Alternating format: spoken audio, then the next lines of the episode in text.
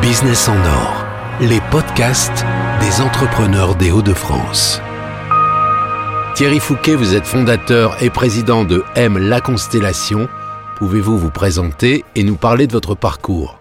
Alors je m'appelle donc Thierry Fouquet, j'ai 56 ans, trois enfants, comme on dit dans le Nord. Hein. On présente souvent le fait qu'on ait une famille aussi, c'est important. Euh, en fait, je suis journaliste de, de formation. Euh, mais j'ai eu une très belle expérience euh, très jeune, à 23-24 ans, où j'ai été présentateur de journaux sur Radio France Internationale, rattrapé à l'époque par mon service militaire, et oui, ça se faisait encore. Et alors que j'étais salarié de RFI, euh, bah, l'armée m'a dit bah, vous mettez quand même un pompon sur la tête et vous allez faire un an de service. Ça a été un peu compliqué pour moi. Du coup, un ami m'a appelé pendant mon service militaire et m'a dit écoute, j'ai monté une boîte d'événementiel à Lille sur la base de nos savoir-faire journalistiques c'était un ami. Et euh, il m'a dit, euh, on déborde de boulot, est-ce que ça t'intéresserait de, nous rejoindre? Et en fait, j'ai rejoint cette équipe euh, donc en 87. Je suis arrivé donc dans le Nord après avoir passé un an au service militaire dans les Antilles. Je vous dis pas le choc thermique. et je ne suis jamais reparti du Nord. et j'ai toujours construit, bâti mes différentes entreprises puisque j'en ai créé plusieurs ici dans le Nord.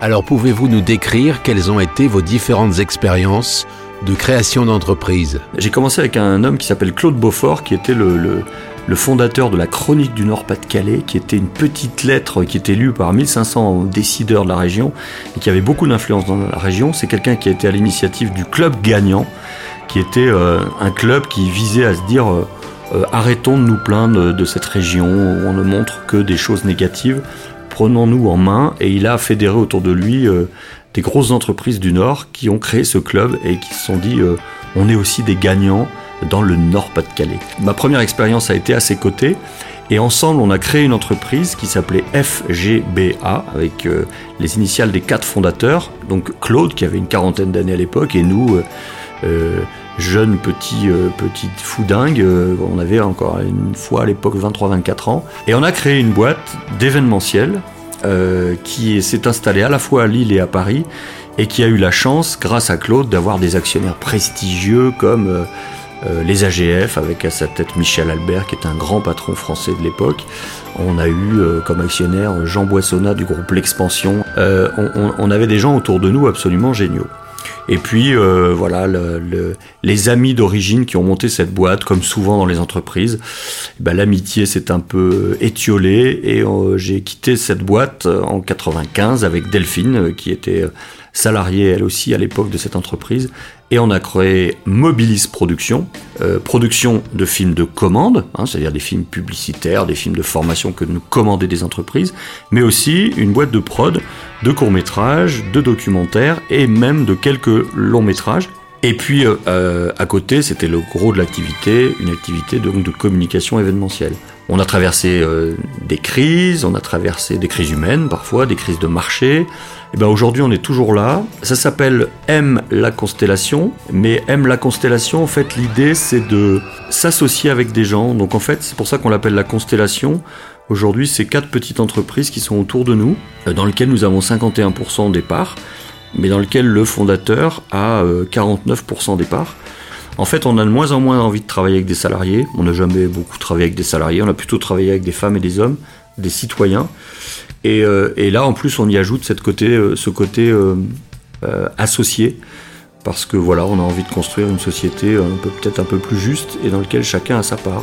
Et euh, l'année prochaine, on va fêter nos 25 ans. Donc, euh, encore une fois, on a traversé beaucoup de mutations, mais on est encore là. Et aujourd'hui, on y a ajouté une, activité très importante qui est en fait l'accompagnement des entreprises, et plutôt des grandes entreprises ou des grandes organisations, à cette transformation euh, rapide, profonde que nous vivons tous, dans à la fois les modes de consommation, mais surtout vis-à-vis -vis des enjeux qui sont au-dessus de nos têtes, moi, les deux qui me préoccupent, c'est évidemment les enjeux environnementaux. Le deuxième enjeu, c'est euh, l'enjeu social. Dans les liens se fracturent, on est en train de se regarder les uns euh, contre les autres. Euh, c'est pas moi, c'est l'autre qui est responsable. Et nous, on croit plutôt à une société du, du partage, du dialogue, pour construire des solutions ensemble. Et donc, on propose aux entreprises des processus de vision partagée, d'intelligence collective, parce qu'on se dit que plus on est dans une organisation à réfléchir sur le diagnostic, plus on est à réfléchir sur euh, les pistes de solutions, plus le jour où on met en action ces pistes de solutions, comme je les ai co-construites,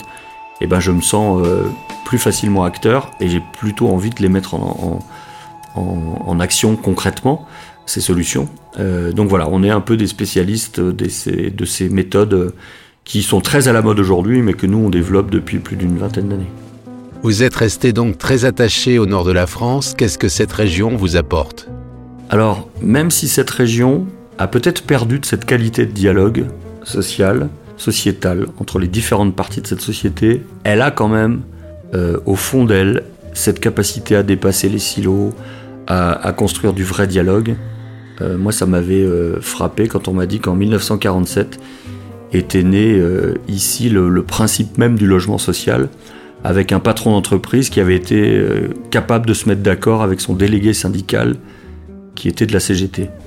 Et parce qu'ensemble, ils avaient dit, c'est plus possible que les ouvriers euh, vivent dans des courées euh, dégoûtantes, sans eau courante, dans des conditions de, santé absolument déplorables. Et, ça, on l'a gardé, ça, cette capacité à se dire, les défis nous dépassent, ils nous transcendent, et donc il faut qu'on soit capable de se mettre d'accord. Et moi je crois beaucoup aujourd'hui au fait que les citoyens, les entreprises privées normales, l'économie sociale et solidaire, les politiques, les institutionnels, on doit se retrouver tous ensemble en restant nous-mêmes, en restant avec nos convictions, mais en se disant, essayons de trouver des objectifs communs qui, encore une fois, transcendent nos différences. Et je pense qu'encore une fois, les problématiques environnementales, les problématiques sociales, les problématiques d'inclusion, on est très impliqués, nous, euh, à la fois dans l'inclusion sociale et dans l'inclusion des personnes en situation de handicap. C'est pas une association toute seule qui va trouver une solution. C'est pas l'entreprise privée toute seule qui va trouver la solution de comment on inclut mieux les personnes en situation de handicap. C'est tous ensemble. Et tous ensemble, on a une part de responsabilité. Et, et, du coup, quand on est capable de se mettre d'accord sur un objectif commun, mais on remue les montagnes. Et c'est une personne du Nord qui m'a enseigné ça, il nous a quittés malheureusement l'année dernière. C'est Pierre de Saint-Ignon, pour lequel j'avais une grande admiration, parce que c'est un homme qui a su justement être à l'initiative de choses dans lesquelles il y avait des compétences multiples. Et c'est quelqu'un en particulier sur l'inclusion euh, sociale euh, qui a fait des choses extraordinaires. Il, était jusqu'à son décès président du groupe Vitamine T, qui est un exemple d'entreprise euh, sociale euh, et d'inclusion sociale euh, au niveau français, voire au niveau européen. Et, dans ce groupe, dans le conseil d'administration, vous avez des gens qui sont très sociaux, mais vous avez aussi des patrons d'entreprise. Et ça, c'est vraiment euh, la culture du Nord. Et puis, je vais juste vous parler d'une petite anecdote quotidienne. Je vis dans une petite rue à Oisem. Et bien quand je rentre chez moi, il faut que je prenne un peu de temps, surtout quand il fait beau, parce que je mets à peu près une heure à partir du moment où je rentre dans ma rue jusqu'à chez moi, tellement je suis en conversation avec les uns et les autres, tellement on se rend des services, tellement euh, euh, on boit des coups chez les uns et les autres, on va dîner chez les uns et les autres, vraiment dans une, une, ouverture d'esprit, euh, une convivialité qu'on ne trouve nulle part ailleurs en France. Et ça, j'en suis convaincu aujourd'hui. Et ça fait partie des euh, des raisons pour lesquelles je reste ici. Si quelqu'un vient à votre rencontre pour avoir quelques conseils pour créer une entreprise, quels seraient-ils Le premier conseil que je donnerais à quelqu'un qui a envie de se lancer, c'est euh, écoute toujours la voix de l'intérieur. Et euh, j'ai 56 ans aujourd'hui et parfois je l'écoute pas assez encore. Je pense que on dit un, un, mot magnifique qui s'appelle la vocation. Le mot de vocation, ça veut dire en fait le Dieu de l'intérieur. Ça veut dire que euh, ce qu'il faut dans notre vie à chacun, et ça peut être notre destin, ça peut être d'être salarié, ça peut être être dans une entreprise, encore une fois, euh, privée, une association euh, à vocation sociale, peu importe. Mais il faut absolument trouver cette voie. Je dis ça parce que sur votre route, vous allez entendre un paquet de gens qui vont vous dire c'est pas possible, mais pour qui tu te prends? Est-ce que tu as fait un business plan? Je disais encore à des étudiants de très grandes écoles il n'y a pas longtemps, la, semaine dernière, que dans ma vie, jamais, j'ai jamais fait de business plan. Ça ne veut pas dire qu'il ne faut pas en faire, hein. attention, hein. encore une fois, je ne suis pas un, extrémiste d'une position ou d'une autre, mais je pense que le plus important, c'est un, de se dire euh, c'est la voie que je dois emprunter, c'est vraiment de s'écouter à l'intérieur. Après, la deuxième chose, c'est paradoxal, parce que là, c'est un exercice très solitaire, ce que je viens de vous décrire, c'est sachez vous entourer. Euh, de gens qui sont meilleurs que vous euh, dans un certain nombre de domaines. Moi, je ne peux pas me passer de l'équipe. Et pourtant, je ne cache pas que dans mon parcours d'entrepreneur, Parfois, je me suis dit, mais je gagnerais mieux ma vie si j'étais indépendant. Et j'en reviens toujours au bonheur d'être en équipe parce que je ne peux pas m'en passer, parce que c'est l'équipe qui m'a toujours fait grandir. Vous êtes très impliqué et passionné par vos différentes activités. Est-ce que cela vous laisse un peu de temps libre pour faire autre chose? En fait, le hobby principal aujourd'hui, c'est l'engagement. J'ai 56 ans, je vous le disais, il y a des défis qui me font euh, peur.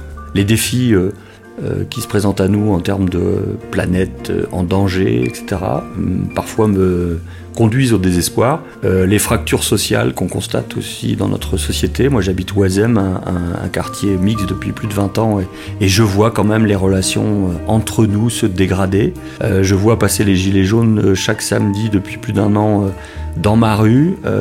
voilà, toute cette montée de colère euh, je me dis, je, dois prendre ma part, je dois essayer de trouver des solutions. Et donc l'engagement, en fait, prend de plus en plus de temps euh, dans mon agenda. Bah, j'ai plusieurs engagements, je vous parlais du handicap. Là, on, est en train de monter un tiers-lieu à côté d'un établissement qui accueille 200 enfants en situation de handicap pour permettre à ces jeunes de pouvoir facilement accéder à ce lieu dans lequel on trouvera un restaurant, un lieu de séminaire, des résidences d'artistes, un lieu d'exposition, des start-up d'intérêt général, etc.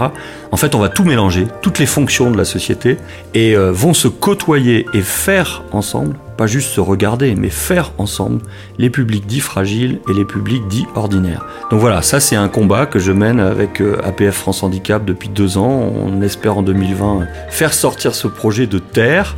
Euh, et puis j'ai euh, pris la responsabilité d'une association qui s'appelle Cheers, que je n'ai pas fondée mais que j'ai rejoint. Et Cheers c'est une, une association qui veut mettre dans la lumière ceux qui font, ceux qui tentent, ceux qui prototypent des solutions dans ce monde compliqué. Et puis c'est aussi euh, s'adresser à tous ceux qui veulent s'engager mais qui savent pas comment et on va leur proposer de s'engager dans des tas de choses différentes, qui, des, des lieux, des associations, pourquoi pas même des entreprises privées mais qui sont d'intérêt général et qui ont besoin de compétences, euh, de bénévoles, de bras, de têtes, de cœur. Et on a créé le premier festival de l'innovation positive euh, l'année dernière où on a rassemblé 300 personnes pendant toute une journée pour échanger euh, en, faisant se côtoyer des gens de tous les milieux. Et, et ça a super bien marché, ce qui fait qu'on va lancer notre deuxième édition en fin de l'année 2020 et début d'année 2021. On espère qu'il y aura plusieurs milliers de personnes cette fois, dans plein de lieux dans la métropole. Et demain, on l'espère dans tous les Hauts-de-France. Et je crois désespérément en l'homme, donc je crois on va y arriver. Et c'est pour ça que Cheers est une association hyper optimiste. C'est pour ça que M la Constellation est une boîte hyper optimiste. Cheers a déjà un site internet Alors Cheers a déjà un, site internet, il est un peu en, rénovation, mais vous allez nous trouver euh, sous Cheers le mouvement euh, assez facilement sur Facebook, etc. Et sur notre actualité, c'est facile, c'est très facile à trouver. Merci Thierry Fouquet. Merci.